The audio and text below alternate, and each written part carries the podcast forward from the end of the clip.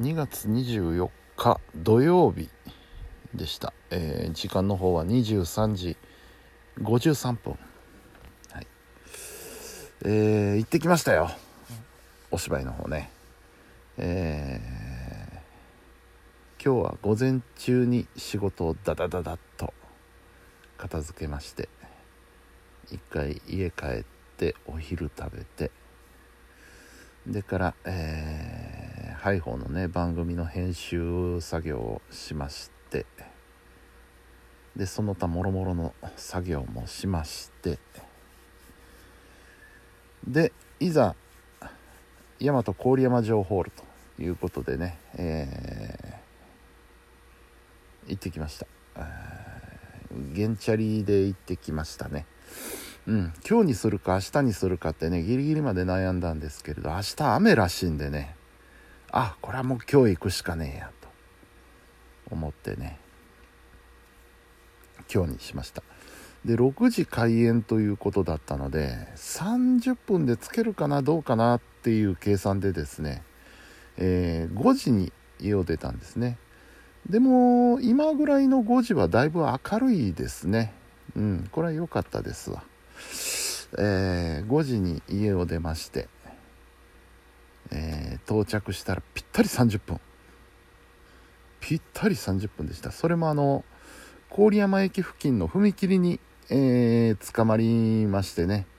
それ込みで、えー30分だったのでうまくいきゃもうちょっと早くつけたかもしれないなっていうぐらいなんで思いのほか近かったですね。こんな近いのを今までね電車に乗りバスを乗り乗り継ぎ乗り継ぎして行ってたんですよね。うん。これでいいじゃんっていう感じで、えー行ってまいりました、うん。でねえー場所は郡山城ホールの小ホールですからこの間あのー師匠のね高山師匠の映画の上映会をやったあの会場です。でねあのー面白かったですよ。やっぱり。あの初めて見る劇団だったんでねいろいろこう手法にね独特な部分があったり。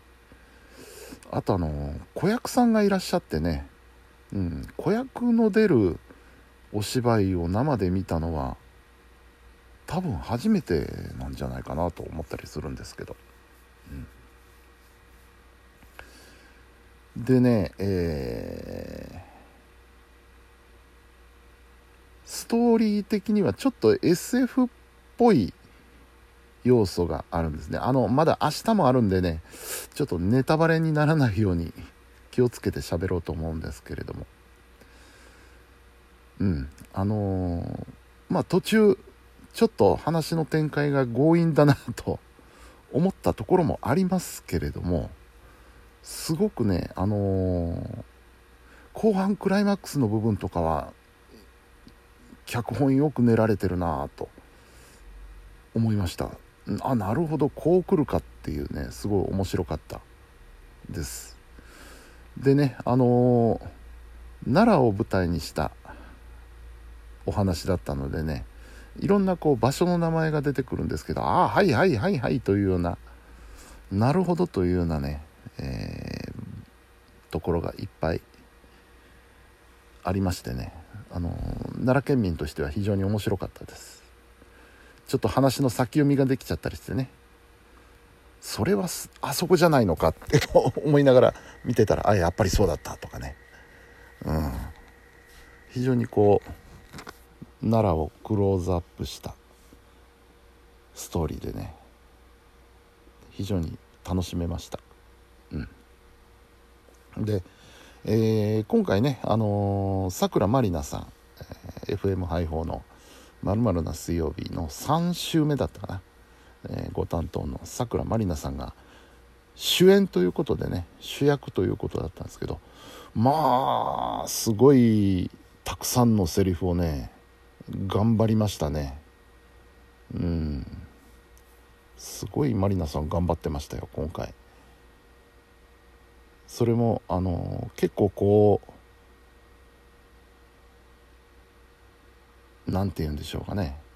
こう力の入るセリフっていうのが多かったので体力的にも結構大変だったんじゃないかなと思うんですけどやりきりましたね。すごい頑張ってました。でまあさっきも言ったようにストーリー展開もねあのクライマックス以降すごくこう感心させられるというかね。あそういうことかっていうストーリーがポンポンポンときて。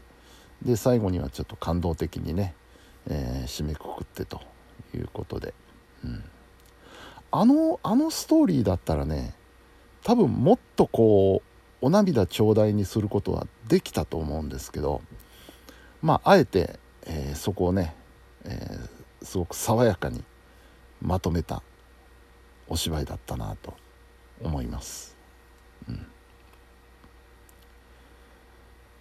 久々にねあのー、ああいうお芝居生のね舞台を見る機会ができて非常に良かったです。それも、えー、こんなね家から近いところでね、えー、本格的な芝居が見られるなんていうのは非常に嬉しいことでありますね。うん。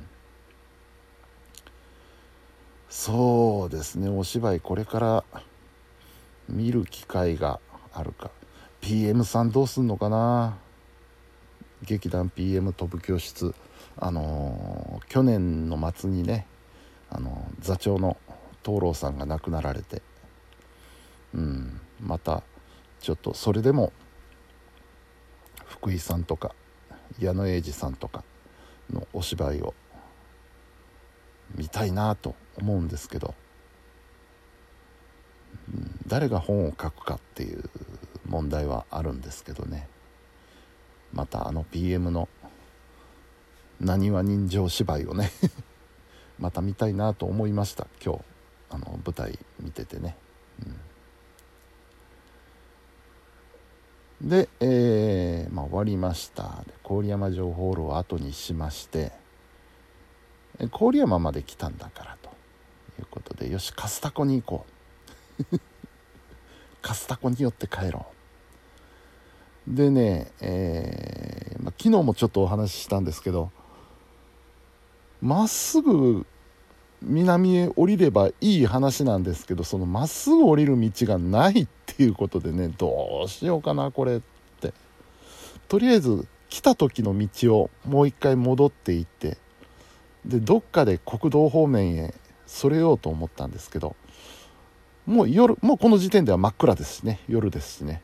分かんなくなったんでとりあえず感覚だけでここで曲がりゃいいんじゃねえかっていうところに曲がってえー、なんとなく見覚えのある道ではあったんですけど多分こっちで間違っちゃないと思うんだけどどっち向いてんだろう俺とか思いながらね走っひたすら走っておりましたらだんだん分かる道に出てきてあそうかここをこうだっていうことで無事カスタコに 到着しました。それも回り道することなく結構最短ルートだったと思うんですけどね。うん。で、えー、今日はね何にしようかなっていうことでまずあの期間限定のカレー味がもうそろそろ終わるぞという話だったんでじゃあカレーもらっときます。ってカレー味のたこ焼き。それからねあの何でもここは裏メニューというのが存在するんですよ。その店頭のメニュー表に書いてないメニュー。で僕が聞いたのはあのまず照り焼きっていうメニューはあるんですよね。レギュラーメニューで。照り焼きはあると。それからもう一つ別に七味マヨっていうのもあるんですよ。マヨネーズに七味振りかけたね、えー、ピリ辛の美味しい、えー、たこ焼きがあるんですけどこの2つ一緒にできるぞと。照り焼き七味マヨっていうのができる。メニューには書いてないけどできるっていう話だったんでじゃあそれくださいっていうことで2つ作ってもらって。であの言ってなかったんで予告なく突然お店に行ったのでその時点で鉄板が空っぽだったんですよね。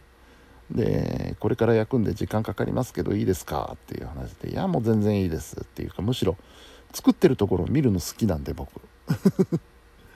待ってますっていう。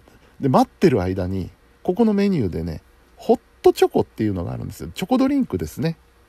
ホットチョコっていうのがあるんでじゃあ待ってる間それください美味しかったんです結構。なんかそのチョコレートドリンクにホイップがいっぱい乗っててね。なんかケーキを食べてるような感覚のドリンクだったんですけど。そのあったかいの。飲みながらたこ焼き焼いてるのを見ながら 待つというまあある種至福の時間だったわけですけど。で飲み終わった頃にちょうどねあのー、たこ焼きも出来上がりまして。じゃあ頂いて帰りますっていうことでね、えー、それを家に持って帰りまして。でちょうどさっきまでいたカスタコのダダさんの TikTok ライブ配信も始まり さっきたこ焼きを買ったお店のライブ配信を見ながらそこのたこ焼きを食べるという。そういったことをね、えー、今日はやってみました。美味しかったです。やっぱり美味しかったです。照り焼き七味マヨ良かったですこれ。リピートですねこれは。リピート決定です。そんな今日土曜日でした。明日は日曜ですが仕事です。はい頑張りましょう。というわけで本日も皆さんお疲れ様でした。それではおやすみなさい。